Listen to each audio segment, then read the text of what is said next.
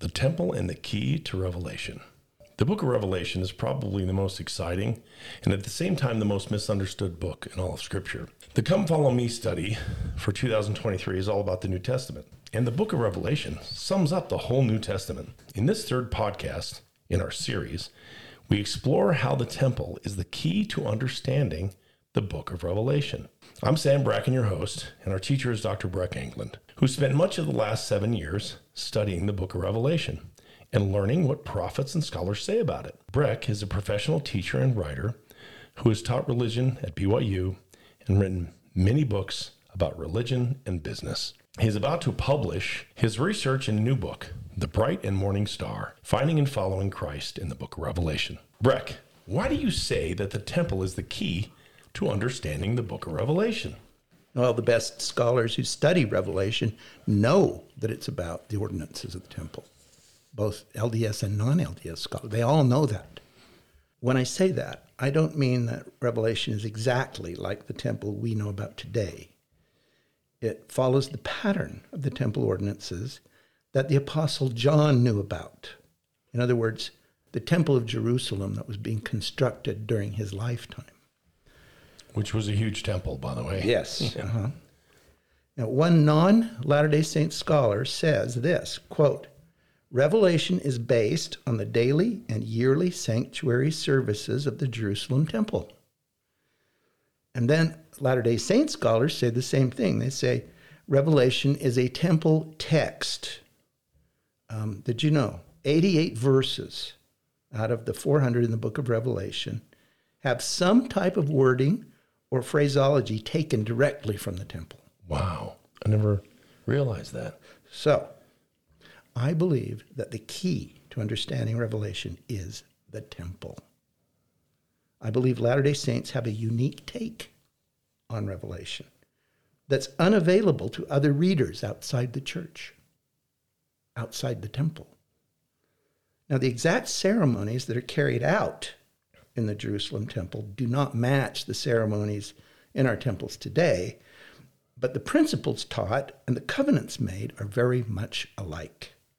And the symbolism is similar, only the ceremonies have changed. Joseph Smith said, quote, and I'm quoting him now, "The order of the house of God has and ever will be the same, even after Christ comes. And after the termination of the thousand years, it will still be the same. And we shall finally roll into the celestial kingdom of God and enjoy it forever." So so the order is the same, but the ceremonies will be slightly changed kind of thing? Is the, the, or, the order of the temple in Jerusalem is different from the temple today. Okay. But the principles and the covenants are the same. Oh, okay. That makes, that makes a lot of sense. Yes. Thank you. So how is the book of Revelation like the temple endowment? Well, just like the temple endowment, Revelation breaks into two parts. The first part is an initiatory section. That uh, takes you through chapters one, two, and three. And then, secondly, there's an instructional section that unfolds the Lord's plan. That's the remaining chapters of the book. And it all culminates with the sealing ordinance of the bride and bridegroom. Okay? Yeah. The instructional part is like a movie or a play that tells the story of the plan of salvation. Along the way, the story stops, and certain ordinances are performed, and then the story starts up again. It's a very familiar pattern. You you know that pattern because you've been to the temple. Yes, right? That's fascinating. Therefore, I believe that only temple-going Latter-day Saints can truly comprehend Revelation, which is steeped in temple imagery. By the way, our friend um, Dean Collinwood and Jim Conkey, they have written a whole article about how Revelation is, quote, steeped in temple imagery. Wow. Um, for example, um, the endowment ceremony makes up the whole framework of the book of Revelation. That's why Latter-day Saints should be especially interested in studying it. Okay? That's, that's why we're going through it all year long. Mm-hmm. In twenty twenty-three. The book of Revelation helps us also to understand what temple ordinances mean. For example, Revelation teaches us a lot about a new name and about white garments and the tree of life and many other symbols that point to Christ and the Holy Temple. That makes so much sense now that you bring those things up. And I never look for it as I read the book of Revelations in my study, my scripture study. I've never looked for it. But now I, I guarantee you I'll be looking for this, and I'll see a lot more. So are you saying that Revelation is like a play in a theater? Exactly. Uh, both Revelation and the endowment are like a play, aren't they? Yeah, they are. John's Revelation resembles a, a Greek drama, but which was the most popular form of entertainment in his time. You know, the church today uh, creates a lot of videos, right, to mm-hmm. teach the gospel. Mm-hmm. Well, in those days, what would John have used? He, he used the the conventions of the plays that yeah. people went to. People went to plays all the time yeah. in in his day, and he probably went to them too because right. they were they were good plays. I mean, the Greeks created some classic dramas, but in those days, the theater was uh, the most popular thing to do, and um, people flocked to the theater just like they do to movie theaters nowadays. Um, the world's the world's largest theater in John's time was in Ephesus, which is a city he lived in, was very familiar with, and it held twenty-five thousand people. Wow, an idea of how big it was. That's huge. Um, well, I wonder how they did the acoustics, I'm sure. They were masters at acoustics. The way they built these structures, yeah. you could hear from the top to the bottom. Wow. Without any microphones or anything. That's cool. Um, that for one thing, it was built in a semicircle around a stage, and it had a backdrop called the skene, uh, which, which has become our English word scene, S C E N E, scene. Now, the skene was the backdrop, okay? It's sort of like the when you go to a play now, you see, you know, the, the set is the set for the play. Actors played scenes interspersed with commentary and songs from a chorus. And that chorus always had twelve or twenty-four men. Interesting. The, there were seven giant French door-like uh, windows in the skene. And the scenes of the play moved in and out through those windows. Like they were like doors. You could move, you could show a scene in a door, in, in a win, big window, which was also like a door, so they could move in and out of the scene, okay? So what did the theater have to do with the temple? Oh, well, t- the temple and the theater are closely related in John's time. In those days, the theater was like a temple. Um, Going to the theater in those days was a religious activity. Seriously. Wow. People, it was like going to church. The Greek philosopher Aristotle said that the plays uh, that were performed in their theaters were an offering to the gods and helped people to experience catharsis, which he, um, it's kind of hard to define, but he meant to have your, your bad feelings purged out. Right, like the therapy did for me for yes, years and exactly. years. That we talked about last yeah, episode. Yeah, they, they thought of plays as, uh, of their plays as sort of a, a way to to work out all your emotions. Um, you know, that is so powerful. Um, I can't, you know, when I was when I was thinking about this principle, I thought, so maybe that's why the, the, the Savior taught in parables, in stories, so that we could have a cathartic experience, so mm-hmm. we could so we could have the evil pushed out of us and the, and the yeah. light yeah. Inter- introduced to us. Yeah, think of when the, para- or the, the the Savior told the story of the prodigal son, for example.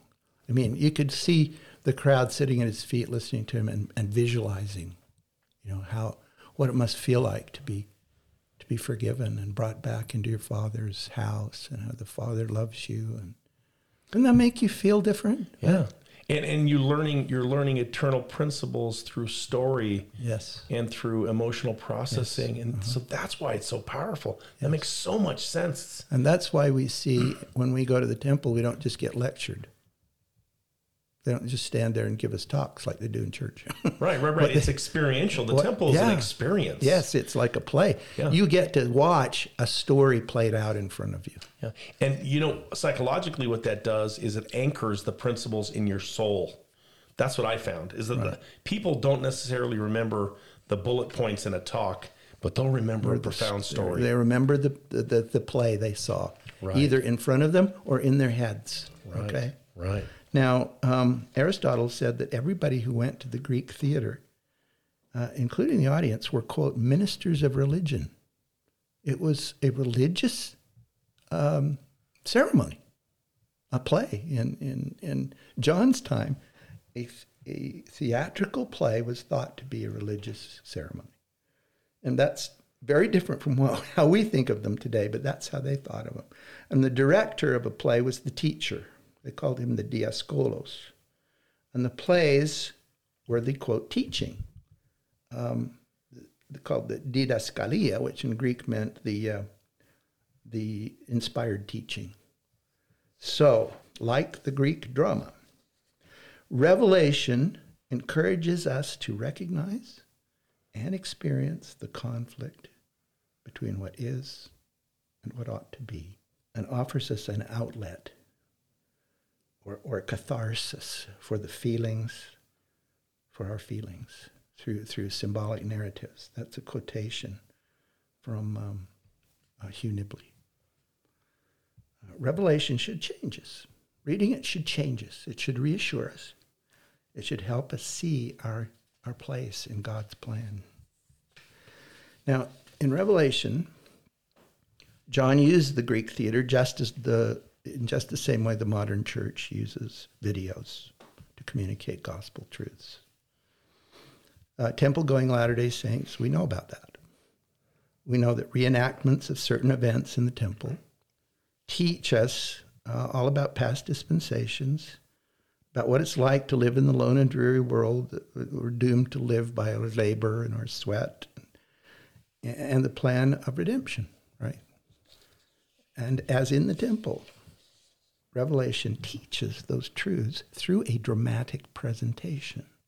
Maybe that's why I remember the temple so vividly when yes, I leave it. Yes. I really remember yeah. like the things yeah. taught to me there. Yeah. Yeah. And, and the book of Revelation and the and the theater have a lot in common. Revelation is about the predicament of, of a child of God facing our choices and limitations. Um, A philosopher, Gautamere, he said, about the Greek plays, he said, in such an excess of tragic suffering, the spectator recognizes himself and his finiteness. Okay? More, think about it. Here you are, an eternal being. Joseph Smith said, you were never created or made. You've always lived and you always will live. Okay? Well, think about mortality comes as a shock to someone who's who's like that. The older I get, the more it seems yeah, to shock me. Yes, yeah, exactly. yeah. Mortality is a shock to a spirit child of God, I think, because we are infinite beings confronting our finitude in, in mortality. We, we confront death. We confront uh, what it lives what it means to live a meaningless existence if we make wrong choices. Paul said that the, the whole fallen creation is subject to futility. That is to say, we can, we can easily choose a future of meaningless existence or a future of great joy. It's all in our hands. That, that's in uh, Romans chapter eight, verse twenty. You know, I, uh, I can remember... As long as I can remember, I have felt like I had a choice. And I know it's really uncommon for a little kid to think that he had a choice. Mm. But it always made sense to me that I was free. You know, that I was free to act for myself. And I think that's when I heard the message from the missionaries. It made so much sense to me that um, that we're here with agency. Mm-hmm. And we can choose eternal life, or we can choose damnation and be stuck. Yeah. Meaningless. Yeah. Future. The Apostle John, he might say that the temple does provide a true catharsis. That is, it helps us to overcome the fear of death and pain, which will come to us, but it helps us to overcome those fears. Um, we learn that Adam and Eve must pass through sorrow, right? And tribulations. And that's what the book of Revelation teaches us too. It, we must pass through those things. But it also teaches that there is a Savior who opens the way to, quote, this is from the book of Moses, to, quote, the joy of redemption and the eternal life which God giveth unto all the obedient. That is what Eve has to say. You know, I had, um, this past year, I had my foster father pass away. He was a temple worker in the Atlanta Temple and one of the most, the best, one of the best people I have ever known. And uh, and when he died, I knew he lived on. I knew he lived on, and that his work was just beginning. Yeah, and you you know that because of the covenants and the teachings of the temple. That's exactly right. Yes, that's exactly right. Now, um, are we going to talk more about the connection between Revelation and the temple? Well, we're going to talk about that all the way through, okay. All our podcasts. That's really exciting. In our upcoming podcasts, we're going to follow Jesus through Revelation, and we will stay alert to the connections between Revelation and the temple. Now, some features of the temple will differ from those that we Latter-day Saints are familiar with, because we're viewing the temple as John knew it, right? Um... But the principles taught and the covenants that are made are, are similar. Above all, this is the important, the story is the same. The story of each of us as we come fresh from our Heavenly Father to make our way through a maze of mortality and back to our Father, ready to take our places on the thrones that He's prepared for us. I'm looking forward to this so much, Breck. I, I have to be honest. I, You know, I've been I've been going to the temple for forty years, and uh, I haven't always understood it, and I, I haven't always. At times, it's been hard to pay attention to what I'm learning. I've I've gone there as a place of refuge for revelation and instruction, but I can't wait to get into the temple again mm. with this new perspective. Mm. I think it's going to open doors that I've never yeah. imagined. Yeah. I'm looking forward to it a lot. Yeah. The bu- the book of Revelation teaches you a lot about the temple and vice versa. Right. That's why it's good to study them both together. Right. But isn't Revelation about the end of the world? Well, that's what a lot of people think. Um, and that is a question we'll be answering in our next podcast. Ooh, I can't okay. wait to hear that. Thank you. Okay. All right.